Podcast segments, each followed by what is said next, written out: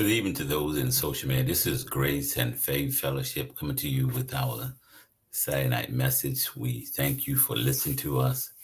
We pray that we've been a blessing to you, and we just want to um sow a word into your life um, that God may that you may grow in this grace, that God may continue to bless you, that God you may hear something that's um really helps you in your walk with God. And so, and we've been talking about um, developing emotional maturity. Um, it is extremely important, I believe, that we grow emotion to be able to handle the different things in our lives. And we've been talking about last week, we talked about how does this thing start? How do we get the, we talked about triggers. Okay, how does um, the battle of the mind? We talked about this battles between your two ears, and how does it get started? And we learned last week that it starts even when you're born, when you're born and the way you grow up and you experience different things. Um, you learn different things, the environment you grow up in, the culture you grow up in, all these things play a part in your belief system and how it's developed. And you grow up and things happen. And from then you begin to develop certain things, certain belief system based on what you experience. And this is how the enemy works. And so, therefore, you begin to believe these things, and then people, then people begin to impress their belief systems on you, and you've impressed your belief systems on them, you know, without you really even knowing about it or really even paying attention to it. But the enemy will have you believing things that are not in line with the word of God. And so, as you come to Christ, if you come to Christ and you get saved, then you have to begin to change these thoughts and these belief systems to line up with God's word. You have to, if they do not line up with the word of God, then you have to change them. You have to begin to believe God's word versus over your experience, your trauma, your circumstances, um, everything that had had something to do with how you believe. And so we got to find out um, what these things are and begin to take them to the Lord. And so we want to uh, continue down that cycle. So we talk, we call them triggers. Triggers. Once you develop it, there's certain things that you you've experienced in your life. Then if, if somebody does something to you, or if something somebody say something, it triggers something that you may have experienced in your life you know, it may cause you because make that may cause you to believe a certain way. And so tonight we're going to talk about how do we disarm these triggers, these these these wrong belief systems um, that we have developed through our experiences, through our circumstances, and the enemy has um, put in our mind. In some cases, the, the Bible calls them strongholds so, how do we disarm these things? How do I get rid of the belief systems? Because maybe you have things that you believe that don't line with the word of God, and we have to change those things. Okay, we have to be willing to allow our minds to be renewed to what God says versus what your circumstance say, or whether your big mama taught you something, or maybe you were exposed to wrong teaching. Okay, you have to allow the word of God to change the way you you think so, how do we disarm um, these triggers? Okay, so we begin. How do you do something? Begin to choose to see yourself as God sees you, and stop buying to Satan deception. Okay, so this is what we have to do. You got to choose to see yourself as God see you, and, and don't buy into Satan deception because that is his job um, to deceive you. Okay, he wants to deceive you there there will be two or three lies in your in your pattern of thinking to activate your triggers. Use around fear of failure or fear of rejection. Okay. So these are the things that the enemy put in put in mind. I don't know about you, but I've had these things: the fear of failure, the fear of rejection. Maybe you experience these things: the fear that I may fail, that if I step out, the fear that I'm being rejected, by people and culture. So the thing is, we have to understand that hey, you know, these things are causing us to believe the wrong way. Okay. And so therefore, How are we got the enemy's enemy job to get us to be to recognize to be called us to be to have these fears that he put on us through things that we have experienced. So we got to recognize the lie and practice saying request denied. That's what we got to practice saying. We got to practice saying, you know what? I recognize the enemy that you have this lie, this lie that you have given us. Um, that hey, I don't believe that. You know, I don't believe what you you're telling me because the Bible tells me that that is a lie, and so therefore I am going to not believe. I'm gonna tell you, request denied because hey, I don't believe that. I believe what the Word of God says. Now, let me say this to you: what you allow yourself to tolerate will dominate your thinking and your actions. I want to say that one more time. What you what you allow yourself to yourself to dominate will determine your thinking and your action. What are you tolerating? Other way, that's dominating your life. What are you tolerating? Okay, there are certain things that we tolerate, certain um ways of thinking that we that we allow to dominate our thinking, and then when you think a certain way, you're going to act a certain way. Okay, you're going to begin to act a certain way, and so you need to ask yourself, okay, okay, what am I allowing? What am I tolerating that's dominating my thinking and my actions? I know some people say, well, I can't change. Yes, you can. Because God has given you the power and the ability um, to change the way you think. And from when you change the way you think, you're going to change your action. So, hey, tell the enemy, request denied, but figure out, focus on ask God the thing that's asked to ask God. And, and is there a lie that I'm believing? Ask him. The Bible says you ask it, and he'll um answer you.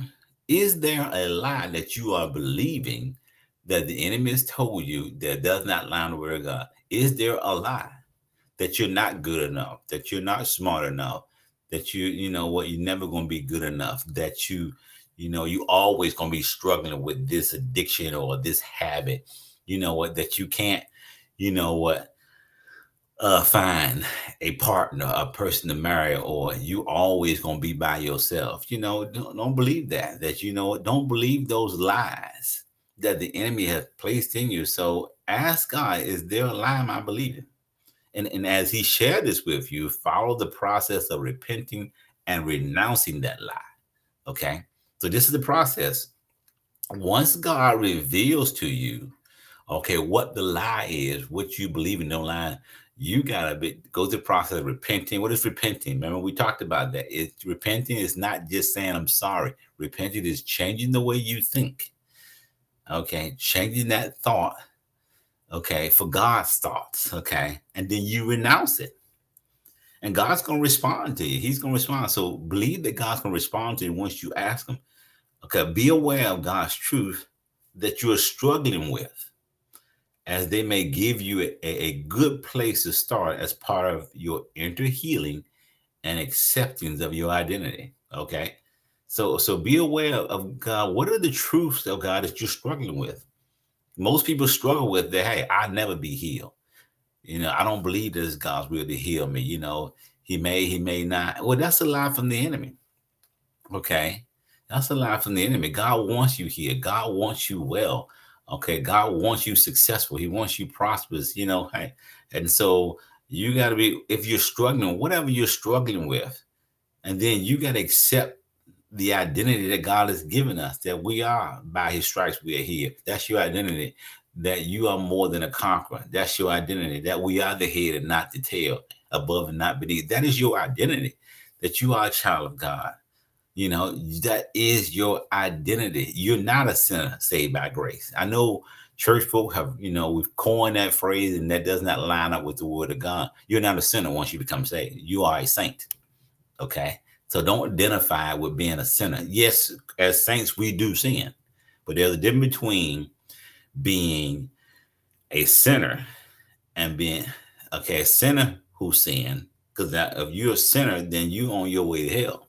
Okay, you have not been accepted as your personal savior. But a saint does sin. We do make mistakes, but we get back up when we get back in line. Okay, but let God start the healing process on the inside of you.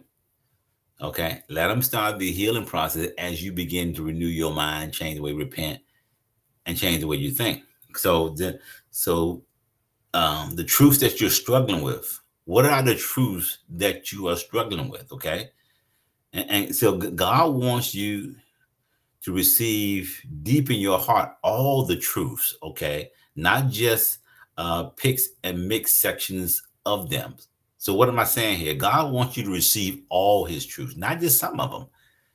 God don't want you to pick and choose the one that you feel like, you know what, hey, I can believe this. No, God wants you to believe all his truth.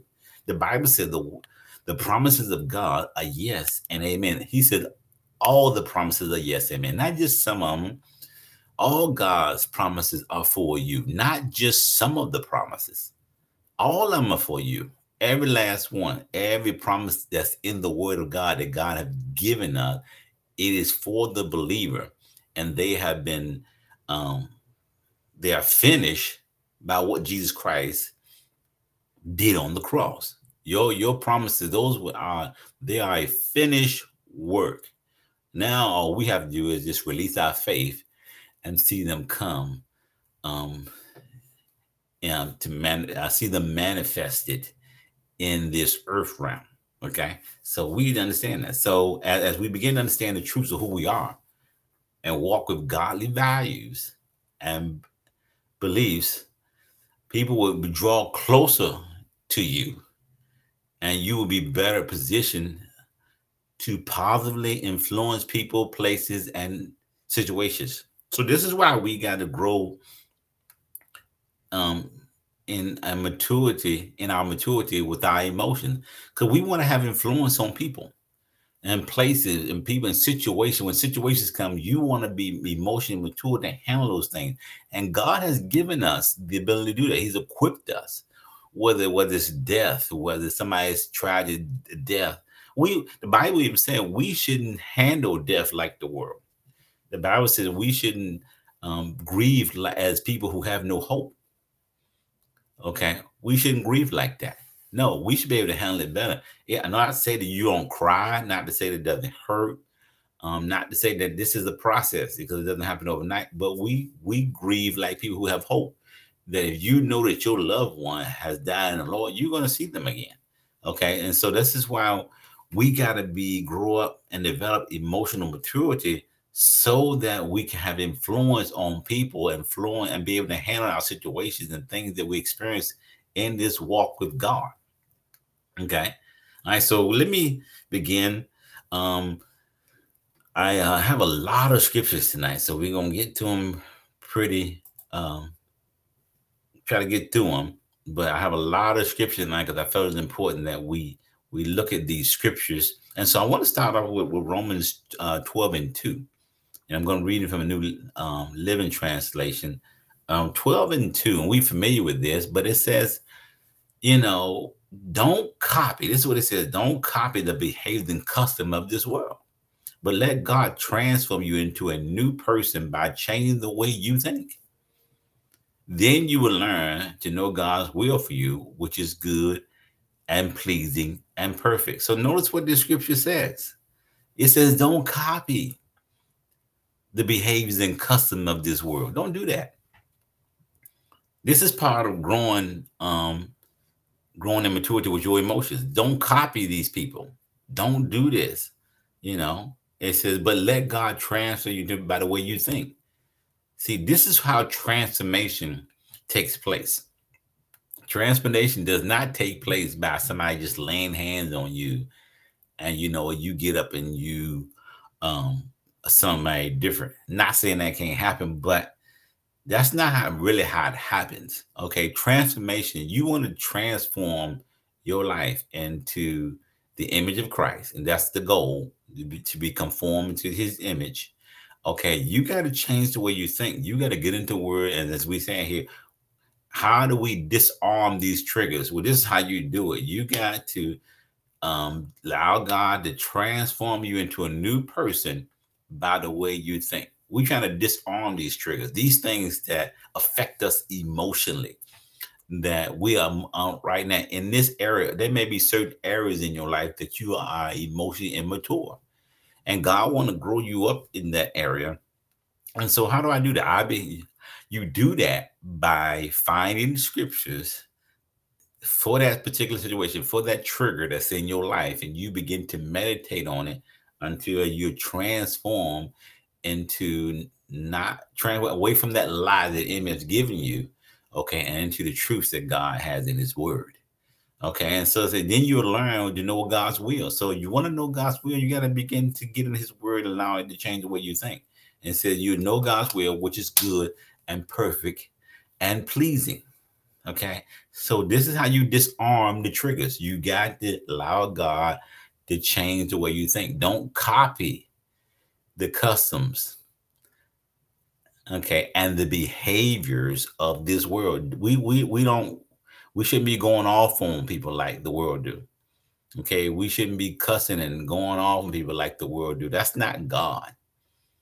I know you may be saying I'm not perfect, yes, but God wants to change that about you. We we don't handle things um, like the world do, but we you change that, you disarm that by allowing the word of God to change the way you think. Okay, let's look at Matthew chapter 22, verse 37. Now listen to this scripture, and we've heard, you may have heard this before. It says, Jesus replied, You must love the Lord God with all your heart, with all your soul, and with all your mind. Now, you may be saying, well, man, that takes it. It's going to take a lifetime to do this, but this is what we're saying. So, how do you disarm this trigger? Maybe you have a this trigger to say, well, God don't love me. God, you know, based on the things that you've experienced in your life, you saying that, well, God can't love me, you know, but it says you are to love the Lord God. Love him with all your heart, with all your soul, with all your mind. Maybe your love walk is not where it need to be. Well, this is, but it tells us here how we should do it. And once again, like I said, it's going to take your whole life to do this. Now let's look at the English word, the English word, um, the Greek word. And I can't necessarily pronounce it; it's a little bit tough, but it's the word, the soul word soul in the Greek word, and it has it has been translated as heart, life, mind, soul. excuse me. The scripture tells us that the soul, excuse me, needs knowledge the soul, needs not it, it it needs to know. Okay, this is what the soul do. It knows, um, and it had different scriptures to back this up. Um, but I'm not going to go into reading all of them. But it says the scripture soul knows it consider it counsels your soul. Okay, your soul remembers, it chooses, your soul refuses, it seeks, it binds and makes decisions, it loves, Okay, it hates, it has joy, all these things. It grieves, it desires. Okay, and all the scriptures, these are all backed up with scriptures. But but these scriptures that's backed up, it says, best reveal the mind to be the principal and leading part of your soul. Okay, the mind is the principal part of leading your soul. Okay, followed by your will and your emotion. So it starts with once again, it starts with your mind.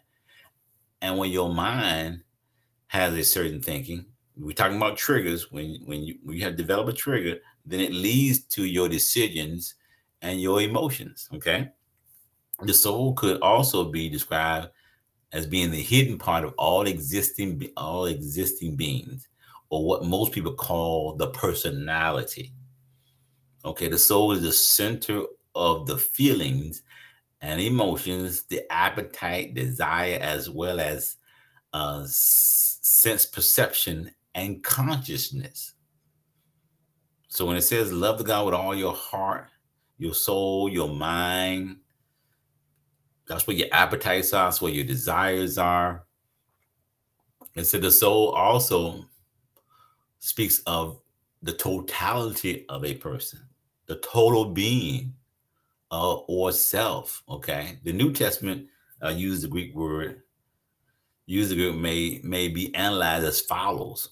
So this is how the the uh, the Greek word in the New Testament is used as far as the the, the natural life of a person's body, um, the individual or immaterial part of a person, uh, the the embodied portion of a person.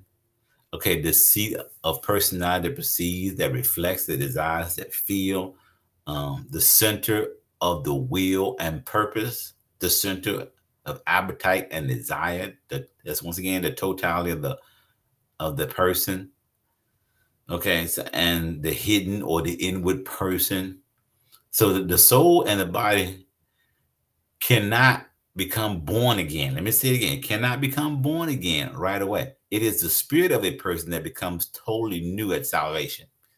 So guess what? So your soul and your body did not get saved the day you got born again. Your spirit did. Okay, your spirit. That's why the scripture you read Second Corinthians chapter 5, verse 17. If any man be in Christ, he is a new creation. Old things have passed away. Behold, all things become new. What is it talking about? It's talking about the, the part of you that became new was your soul. I mean, excuse me, was your your spirit. It was your spirit that got born again, not your soul and your body. Those things, your mind has to be renewed. That's why we're talking about renewing your mind. We're talking about disarming these triggers. So your mind has to be, but we have to love the God. So how do you love the Lord God with all your heart, soul, mind, and strength? You have to renew your mind. You have to get in the scriptures that show you how to love God. When it talks about loving Him, you disarming those those triggers that's saying, you know what, you can't love God the right way. Yes, you can, because He's given us the ability. Okay, so although every believer receives the same miraculous spiritual birth, the the visible results of that inward change will vary from person to person according to how much they renew their mind. Okay, so based on how much you renew your mind, it's going to determine the results that you get. Let me say it again. Based on how, how you allow the word of God to transform you through move. other words, your love walk is going to is going to be determined how much you renew your mind. Because we talked about here, loving the Lord God with all your heart, um, with all your soul, with all your mind. Well, your love walk is going to be determined um, by how much you renew your mind. Okay, how much you allow the word of God because hey, like I said, based on from person to person, you're gonna get different results. Okay, you're gonna get if you allow the word of God to change the way you think, then you're gonna walk in that love for God. Because don't get me wrong, don't you don't have to worry about God's love for you. That's never gonna change. But what happens is our love for God, we change that love for God based on how we um allow circumstances and situations to change us Okay. And to maybe sometimes get us away from the things of God. So we don't want to do it. So you determine how strong and how um, powerful your love walk is for God based on how you renew your mind. It, it, it varies from different person to person, but it has to do with how much you renew your mind. Okay, let's look at this third scripture here. The next scripture said, it is John, First John chapter 3 and 1. And says, See how very much the Father loves us, for he called us his children. And that is what we are. The people who are belong to the world don't recognize that we are God's children because they don't know him. So it says, see how much God loves you. See, I want to disarm this trigger to say God don't love you, even if you don't make any mistakes right now. Want to disarm that trigger, say God don't love you. He says, see how much the Father, our, see how much our Father loves us, for He calls us His children, and that's who we are. See, you have to believe in what God said. You are God's child. If you're born again, if you're saved, if you accept you, you are His child. Maybe you, your your love walk is not where it need to be, but you are still His child. That's who you are. Okay. And the world may not see it, you know, because maybe you're not, like I said, you're not where you want to be, but don't worry about what the world says. You believe what God said. God says you are his child. Okay. You are the beloved of God. That's who you are. He loves you. Don't determine God's love by your circumstance or what you're experiencing right now. He loves you. His love has never changed for you. He has never stopped loving you. You've got to believe that. So you have to disarm that trigger that, that's telling you right now that God don't love you based on your circumstance situation. No, you are his child. I know it maybe not feel like sometimes. I know we experience things, but you are his child. You belong to him. Okay, let's look at the next scripture, Romans 8 and 35. And I love this scripture. Because listen to this from the New Living. It says, Can anyone ever separate us from the love of Christ? Does it mean he no longer loves us if we have trouble or calamity or are persecuted or are hungry or are destitute or in danger or threatened with death. Listen to that. I love it. It said, can any, any of these things can anything ever separate us from love of God? We just talked about that. See, nothing. It says, does it mean? And I love the way, the way it put it. It says, does it mean that he no longer loves us, uh, love us if we have trouble or we experience all these things like trouble, calamity, persecution, hunger? See, we would look at it, the world look at this thing, and maybe you're looking at these things that, you know what, I, maybe you've experienced these things, you're saying, God can't love me because of all the things. Maybe you're a person that said, well, you know what, if God is who he is, why is all the trouble in the world? Why don't God stop it? Why don't God, you know, uh, stop with all the the death and we, we sometimes we look at tv and we see people over in third world countries hungry children you know with swollen bellies and say you know what if god is why don't he do something well thing is god has called us to do something about it. That's why nothing's being done about it. God gave us authority over the earth. In genesis 1 26 he said he gave man dominion over the earth. And everything guess what? Everything that's happening in the world is our fault. It's not god's fault. So if anything gonna get fixed in the world, we have to do it. And God want to use us, me and you, to do it. But He says, hey, so don't look at these things, and I um, we want to disarm that trigger. Don't look at these things and think that okay, well, God doesn't love us because all these things, because I'm being persecuted, because I'm in trouble, and maybe you didn't bring it on yourself because you know my childhood, I was abused and I was molested and I was hurt and I was abandoned. And so God can't be gone. No, he still love you. But we live in this fallen world and things are going to happen. Because the Bible tells us, Jesus told his disciples, in this world, you're going to have trouble. He said, but be of good cheer. I've overcome the world. So we can't live in this world without trouble because we live in a fallen world where God made us free moral agents. And sometimes um, we are affected by other people's behavior who don't know Christ, who don't know about God, who don't love God like we do. And sometimes it affects us. Okay, so don't allow the enemy to convince you that God does not love you. Okay, so pay careful attention to the way this verse is stated. Now it said it it does not say who can separate us from our love for God love, excuse me, love for Christ. Okay, it doesn't say that. Okay, that's not what it says. It says there are many examples of believers walking away from the Lord because of persecution, because of famine, because of, of nakedness. And this is these uh, how the King James said, perilous for us was we a lot of people maybe you walk away from God because you've seen all things. And as I said, you saw all these, calamities and things. You said, Well, God can't love the world, He can't love me because I experienced, you know. So there are many examples of believers who walked away because they are convinced that they allow the enemy to make them believe that God did not don't love them. And so my, I'm calling you, I'm challenging you to disarm that trigger. But guess, what? Those things will never stop Christ from loving us. They will never stop us from loving us. So you need to believe that. And it says that I want to go and read. Let me go ahead and read, go to because uh, I want to read another verse um, which talks about that and um, go a little further because it talks about us being conquerors. And I want to go and just read it because I think it's important for us to to read that and understand it. And 30, because I want to read um it says here, how can how, how can anyone ever separate us from the from Christ's love? Does it mean he no longer loves us as if we have we have trouble or calamity or persecuted or hungry or destitute or or in danger or threatened by death? The scripture says, For your sake, we are killed all the day long. So it says we we're gonna be killed. And so we're slaughtered like sheep.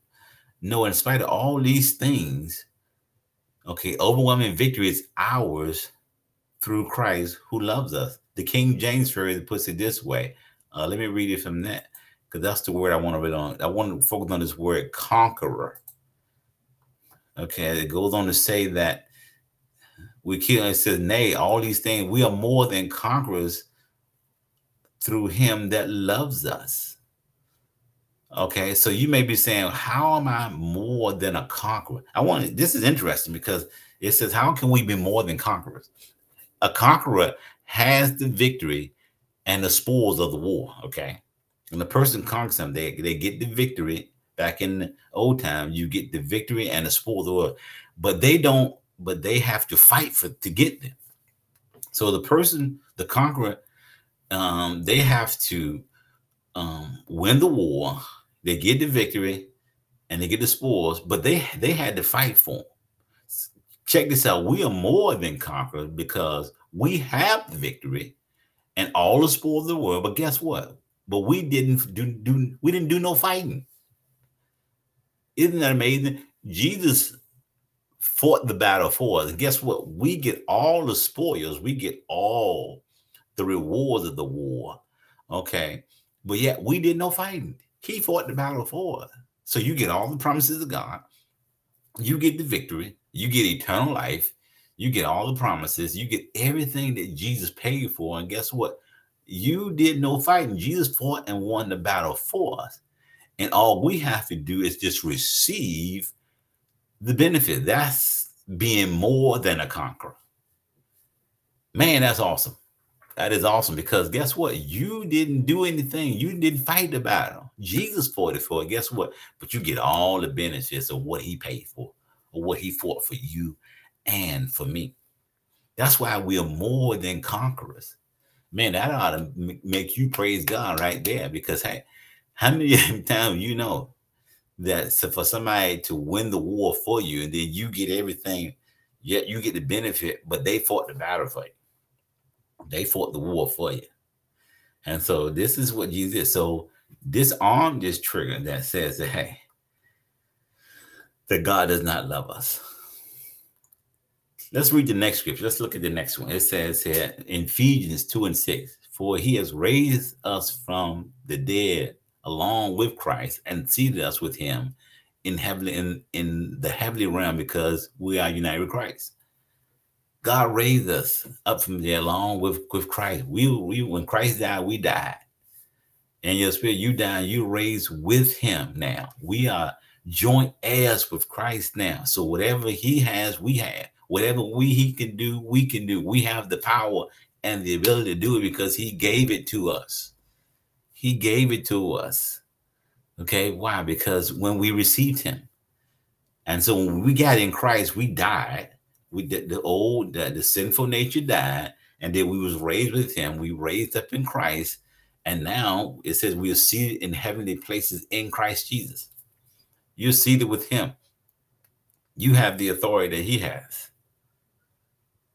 let's look at um, romans 8 and 17 and it says and since we are his children we are heirs in fact together with christ we are heirs of God's glory. But if we are to share in his glory, we also must share in his suffering.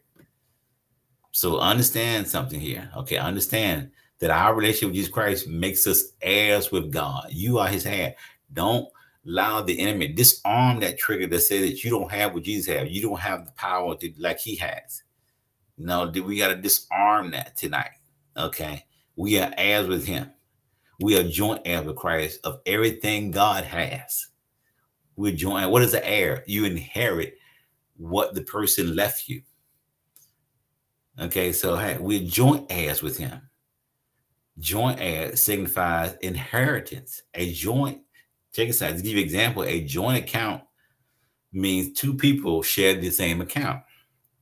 Both signatures are needed to cash a check or withdraw. One signature will not release the funds from a joint account.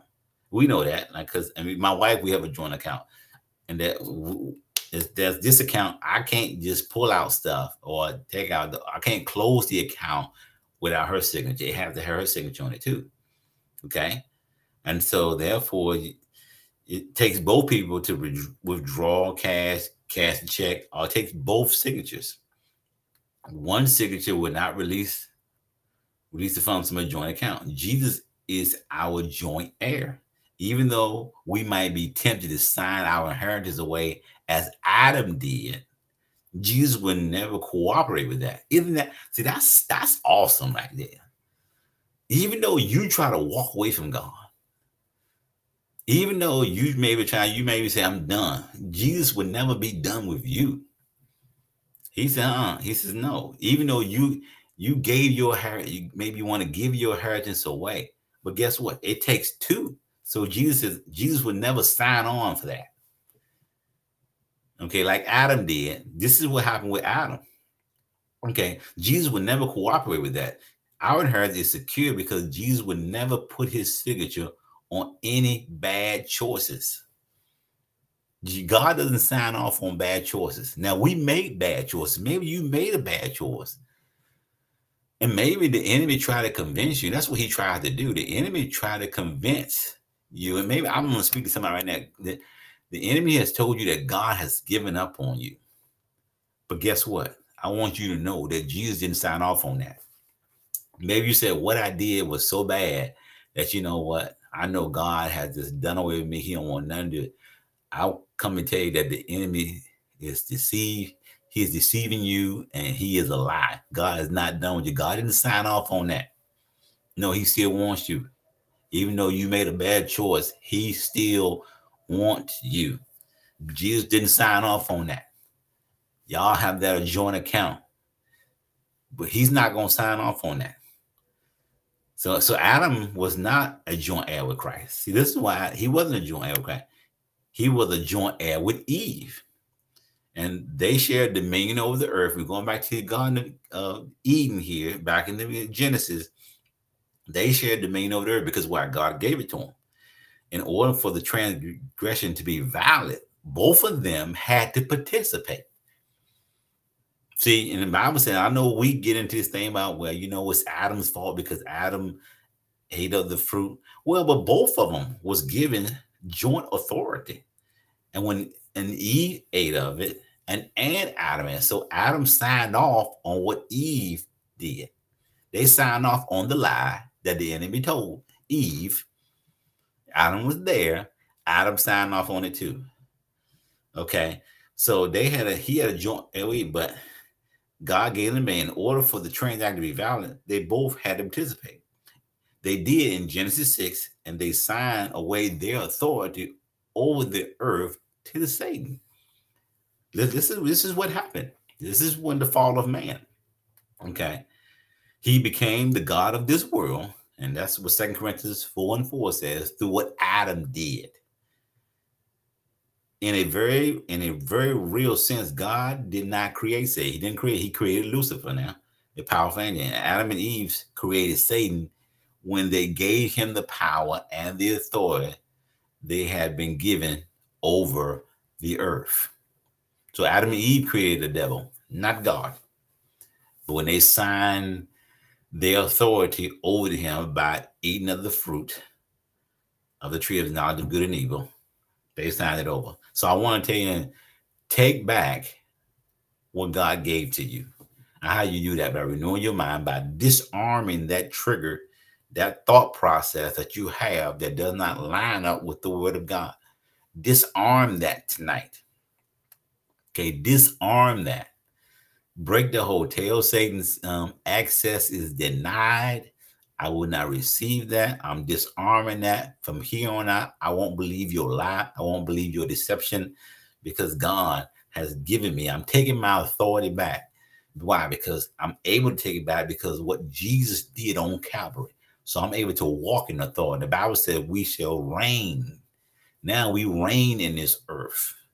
Why? Because Jesus has given us authority back. What Adam and Eve did, Jesus came and took it back. And now we can walk in that authority that God has given us. The next scripture, Second Corinthians 5 and 20. It says, So we are Christ's ambassadors. God is making his appeal through us. We speak for Christ when we plead, come back to God. So God wants to speak to you. Maybe you're saying, well, you know what? Maybe the enemy is putting authority in, but God can't speak to you. God can't use you because of what you've done or the things you've experienced in your life and things, that, or you know, he said that you won't be a good mouthpiece. No, you you are Christ's ambassador, as the scripture says here. He's making his appeal to the world through you and through me. And he says, he's telling us to tell the world, come back to God. Well, how do we do that? By coming and accepting Jesus Christ in the prayer that Jesus is the only way. No other way but through Jesus Christ to the Father. He is the way. So you are his ambassador. You are his mouthpiece. God wants to use you to tell the world to come back to him. Be reconciled back to God. And the last scripture tonight I want to read is Second Corinthians uh, chapter 3, verse 18. And it says, So all of us who have had the veil removed can see and reflect the glory of the Lord. And the Lord, who is the Spirit, makes us more and more like Him as we are changed into His glorious image. So God wants to move that veil that's on your face off. That veil, that trigger. In this case, I want to call it trigger. That trigger that's keeping you from believing the truths of the word. So it says, so all of us who have so all of us who have had their veil removed, that was that veil, those lies that the enemy has told us. He is, you know, God wants to remove that tonight. Off of your eyes, those those thought process, those strongholds that the enemy that's that you believe that the enemy has on your life. In the name of Jesus, we break that tonight. Take the God is was taking the veil off your eyes to see him for who he is and he wants you to see yourself like he sees you. That you are delivered, that you are set free, okay, that you're no longer in bondage, that you are a child of God, that you are his beloved, that you have authority, that you have power. Okay, he wants to take, you know, you to see those truths, but allow God to take that veil off your eyes. And how that's how you disarm the trigger by believing the truth of God's word and walking in the grace and the anointing that He has placed on your life. That's what God wants. So let me pray for you. Father God, in the name of you, I thank you right now for your word, for your word speaking into the people live that are listening to this podcast. I thank you that God, right now, you are disarming triggers that the enemy has placed. God, thank you that you're removing the veil that the enemy has placed over their eyes to say that they are not good enough, that they will never be successful, that they are uh, people that will always be a failure. But we come against that in the name of Jesus. That person who's struggling with their identity, you know, whether it's sexual identity or whether it's um, identity that the, the, thought process that the world has placed on their lives, we break that hold right now in the name. Do we take authority and say we bind you? And uh, when we take, we have the victory in Jesus' name. And I give you glory, honor, and praise God for what you're doing in lives right now. I think their lives are being transformed both by the spoken word, by your power, God, by your anointing on their life. And we thank you for the victory in Jesus' name. Amen. Once again, thank you for listening. We want you to continue to listen to this um, series on developing emotional maturity and pray that is, is you being helped And once again, I always encourage that if if it's helping you, if you know someone that need it, um, please share it with them so that they may hear what the Word of God has to say to them. Once again, thank you. We'll be back with you again next week. Thank you and bye bye.